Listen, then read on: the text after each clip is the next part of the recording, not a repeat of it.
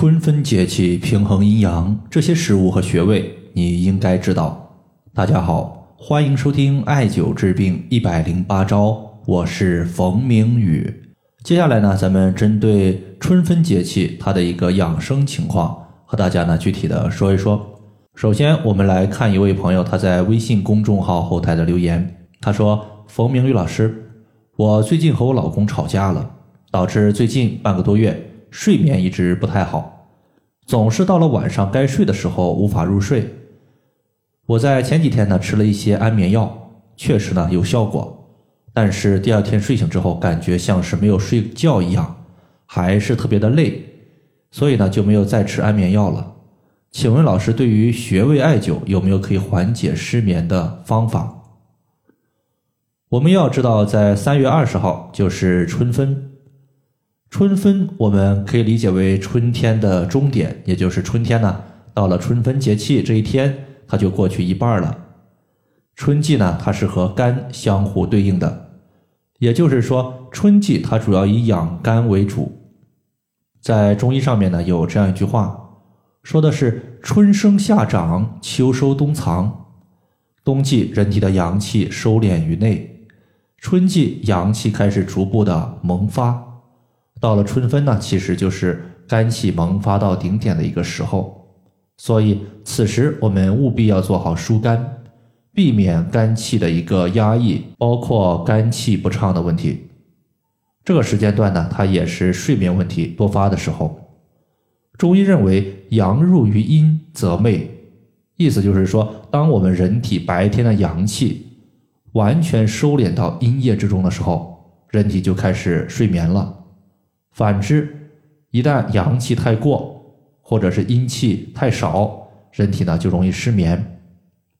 我们再回头看一看今天提问的这位朋友，因为吵架所导致的失眠，而吵架势必呢伴随着易怒的情绪。中医认为，肝主怒，怒则伤肝。你发怒之后，使得本身的一个平衡的肝出现了肝阴和肝阳失调的问题。那么它外在的体现就是失眠。同时呢，我们一天是二十四个小时，在春分这一天，白天和黑夜各占十二个小时，所以春分节气它是特别讲究平衡的。那么在春分节气如何把握平衡呢？在这里我们说两个点。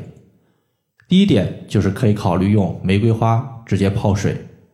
玫瑰花的话，像干的花瓣儿。我们直接取六到十朵泡水，基本上呢就够一天使用了。玫瑰花呢，如果从中医的角度来看的话，属于是味甘微苦，性温和。那么它性质温和，其实呢还是要略微偏阳一些。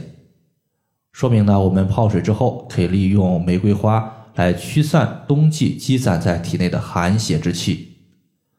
同时，玫瑰花它也有疏肝理气的效果，经常饮用可以消散自身的郁闷之气，并且对于胸闷腹胀，它也有调理的功效。这是第一点。第二点呢，我们要知道，春分它既然是一个主平衡的时间段，所以呢，在这里我们也尽量选择一些既可以调节阴液，又可以滋养阳气的穴位，使我们人体呢阴阳平衡。不能只补阳，也不能只滋阴。在这里呢，我推荐两个我经常用到的穴位，叫做内关穴和外关穴。内关穴呢，它在手腕内侧；外关穴呢，在手腕外侧。两个穴位呢是相互对应的，一内一外。如果从经络的归属来看，外关穴呢，它归属于手少阳三焦经，是三焦经的络穴，连通阳维脉，故而呢，它有。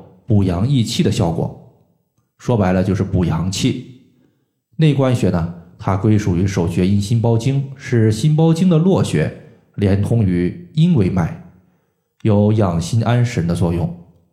尤其是对于那些烦躁失眠的朋友，你用内关穴来按揉艾灸，它的效果呢是非常明显的。所以呢，这两个穴位，一个滋阴，一个补阳。我们在按揉艾灸这两个穴位之后，可以起到阴阳同补的效果，可以说呢是非常的契合春分节气的平衡之道。最后呢，我们再说一说这两个穴位的位置。这两个穴位的位置呢，你只要能找到其中一个，另外一个呢就在它的对侧。比如说内关穴，当我们手心朝上的时候，手腕横纹往上两寸，也就是三横指的横宽，然后在这个地方你能摸到两条大筋，大筋的中间就是内关穴。